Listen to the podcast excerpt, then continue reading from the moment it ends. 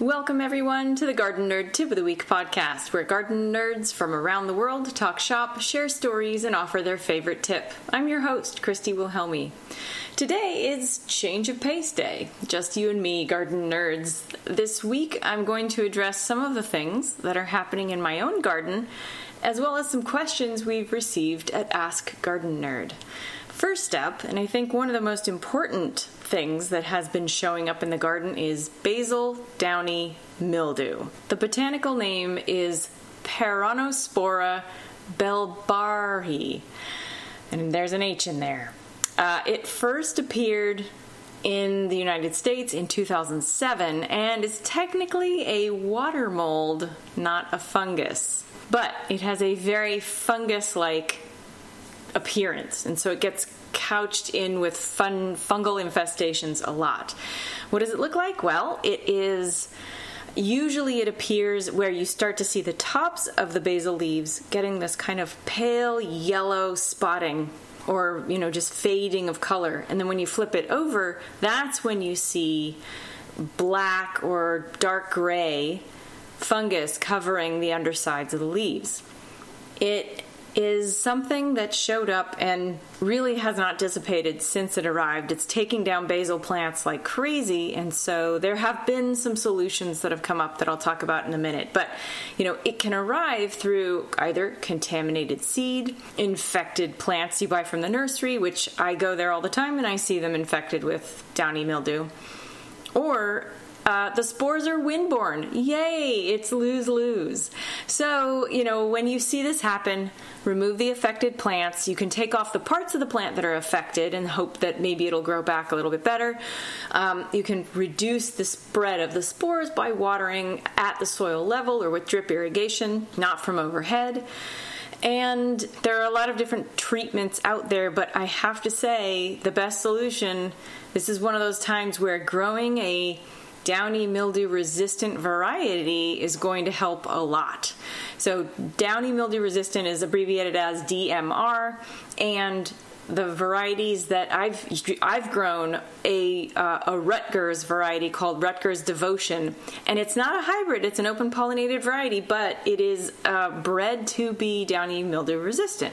And there are a bunch of different Rutgers varieties out there that you can try.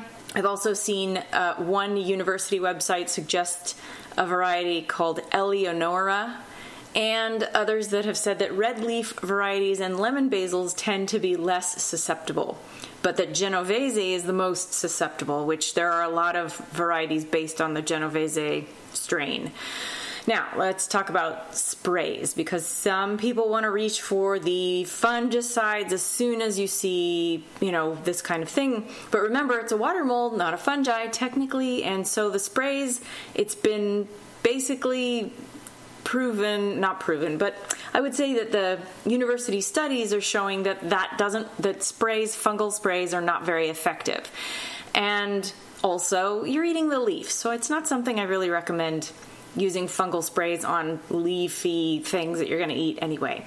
Now, I did find one source that said to use copper spray, and I just want to put on the brakes. Let's talk about copper spray for a minute here.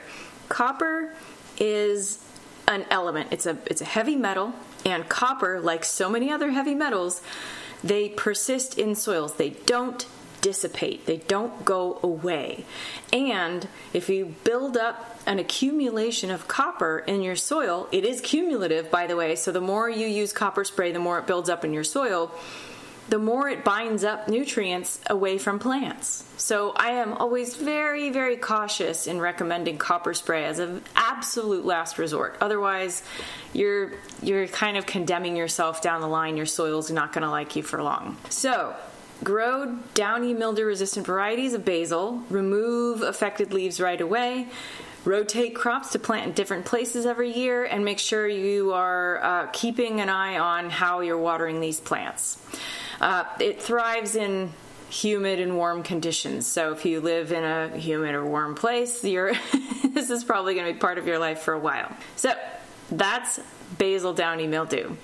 Now, let's talk about volunteers. This is kind of a fun one. I want to throw this in between two more difficult things to talk about. What are they? Volunteers. It's a term that always surprises new gardeners. Like, what's a volunteer? Well, a volunteer, it's not like someone who puts on a t-shirt and picks up beach trash. No, it is a plant that volunteers, that shows up in your garden. Sow seeds for this. You did not cultivate this. You didn't bring in a seedling for it. It just sprouted, maybe out of your compost bin or in a pathway or in a bed that has some fresh compost in it that you made yourself. Volunteers most often are really great gifts from nature, because I call them nature's slap in the face. They do far better than most plants that we cultivate on purpose. I don't know exactly why that is, but they have more resistance, they're durable, they drive down deep roots, they thrive on neglect, and I just love them. So I've had some tomato plants that volunteer, and I let them go, and they produce fantastic little cherry tomatoes, little yellow cherry tomatoes every year. I had a tomato climb all the way up into my Cecil Bruner rose bush that was like 15 feet tall. I was picking tomatoes from overhead, and it was in the shade, full shade, and never got watered. And it was producing like crazy. Now that's a good volunteer. So not all volunteers are great. They can be, invasive.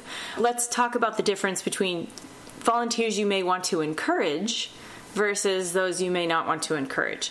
Things that I love to let volunteer, and that usually happens by letting them go to seed, letting them flower, letting them set seed, and just kind of beating that seed head around and letting the seeds disperse. I do that every year with cilantro and parsley, calendula. I do it with marigolds. I do it with alyssum and California poppies. Those are good flowers to do. I also let my lettuces go to seed, arugula, try and stop it from going to seed. Tomatoes, when they volunteer, like I said, they're great. And squashes, squashes are kind of funny because you never know what you're going to get. I have one growing in my garden this season that it was right in the way of everything I wanted to plant, or everything I did plant, actually. But I waited just long enough for it to start setting fruit, and then I realized it was a spaghetti squash, so I kept it. And I've got two big squashes on it, this free volunteer plant. Free food, come on, what are you going to lose? Nothing. Okay, well, it's maybe crowding out my green onions, but oh well. Those are good plants to let volunteer. I would not recommend letting things like love and a mist, nasturtiums. If you only have a small space, don't let those volunteer all over the place because they do spread.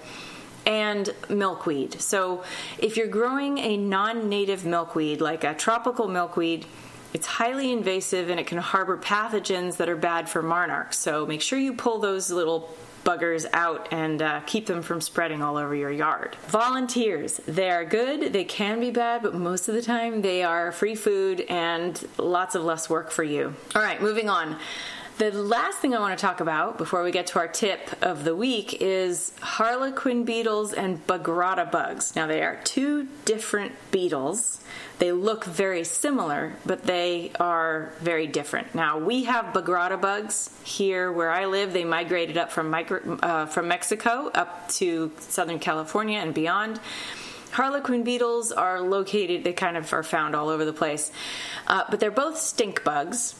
And because they're stink bugs, they resist bug spray. You can spray them with they're resistant to a couple of things. Birds don't like to eat them because they're stink bugs. They taste awful, and they're resistant to bug spray. So they really are sort of indestructible.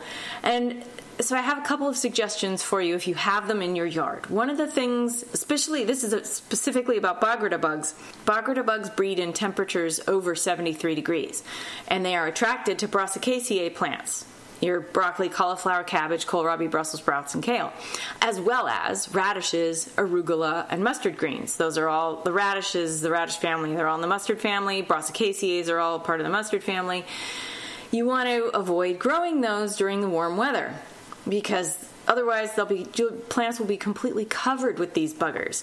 And once they get going, they'll breed for hundreds of them at a time, and it's hard to keep after them. One way you can eliminate that is by not growing things during the warm weather and temperatures over 73 degrees. I only grow my Brassicaceae plants in the fall and through winter because it doesn't get that hot here. Now, you can also use one of these Brassicaceae plants that I mentioned as a trap crop because they'll all hang out there, and then you can either bag the crop and pull it, or do what I like to do, which is get 2 buckets and fill one of them with about 2 inches of water, spray the surface with soap spray or put some dish soap in there, and then take your second bucket and hold it up to the plant, and I bang on the plant toward the bucket, and you get like 100 of them at a time in the bucket, and then you drop them in the bucket with water and soap spray, and they drown. And I do that, you know, every day for a few days, and you'll drastically reduce the population, and then they're more manageable at that point. Then you can pull the trap crop and get them out of there. So that's how to manage harlequin beetles and bogarta bugs on the ground. If it's happening to you right now, that's what I recommend doing, and your garden will thank you for it. All right, it is tip time. It's corn season, so I'm going to share my strategy for picking corn at the right time. For those of you who aren't familiar with this, that right time is called the milk stage. What you want to do is, it's all about timing, and especially if you're planting corn all at once, the way to do it is this. You're going to keep your eyes peeled for the silks. Now, the tassels that come out the top of the corn stalk first, that's the male flower. And then the silks come out from the edge of the stalk, and those are the female flowers that will pollinate each kernel of corn inside the ear. So you watch for those silks to emerge. And when silks emerge, I physically mark my calendar. I have a Google calendar that I use, and I put in a date reminder that says, today silks came out. And then count 18 to 21 days from when those silks emerge and start testing for the milk stage. Now, the milk stage is the optimal time when the sugars are high in the corn ear, or the kernels themselves, I should say, and you want to catch it before they turn to starch. What does that look like? It's easy. You want to peel back the husk. Oh, also I should let you know that when corn starts to be ready, it begins to lean out away from the center stalk. So you're going to see it just kind of angled away, and that's going to be the first hint that it's probably time to start checking. So you want to peel back a part of the husk and take your thumbnail and pierce one of the kernels. And the liquid that emerges from that when you pierce a kernel, if it's clear, it's not ready. We're not there. Wait another, check back in a couple more days. If it's milky, you're in the milk stage and you should harvest it and eat it right away. If you pierce the kernel and nothing comes out, it's too late. It's already gone to starch. So this isn't a waste. You should just let it continue to dry on the stalk and then save it for cornmeal, or you can pick it and freeze it for, use in something that doesn't really mind starchy corn, like soups. I will cut all the corn ears, take the corn kernels off those older stalks, and put them in the freezer on a cookie sheet, individually freezing them, and then after about an hour or so, they're frozen enough to put in a bag and store for later, and then use those in meals later on. But if you want to catch it in the milk stage, follow my advice for marking your calendar for 18 to 21 days, and you'll be in that pocket. All right, Garden Nerds, you'll find links to everything I talked about during this podcast on GardenNerd.com. That's it for this week. Subscribe to this podcast on Apple Podcasts or wherever you listen. Visit us for tons of free gardening information at GardenNerd.com. Show your support for this podcast and the other free stuff on Garden Nerd by becoming a Patreon subscriber. You'll find us on Instagram and Twitter under GardenNerd1, on Facebook as GardenNerd.com, and of course, our Garden Nerd YouTube channel. Happy gardening!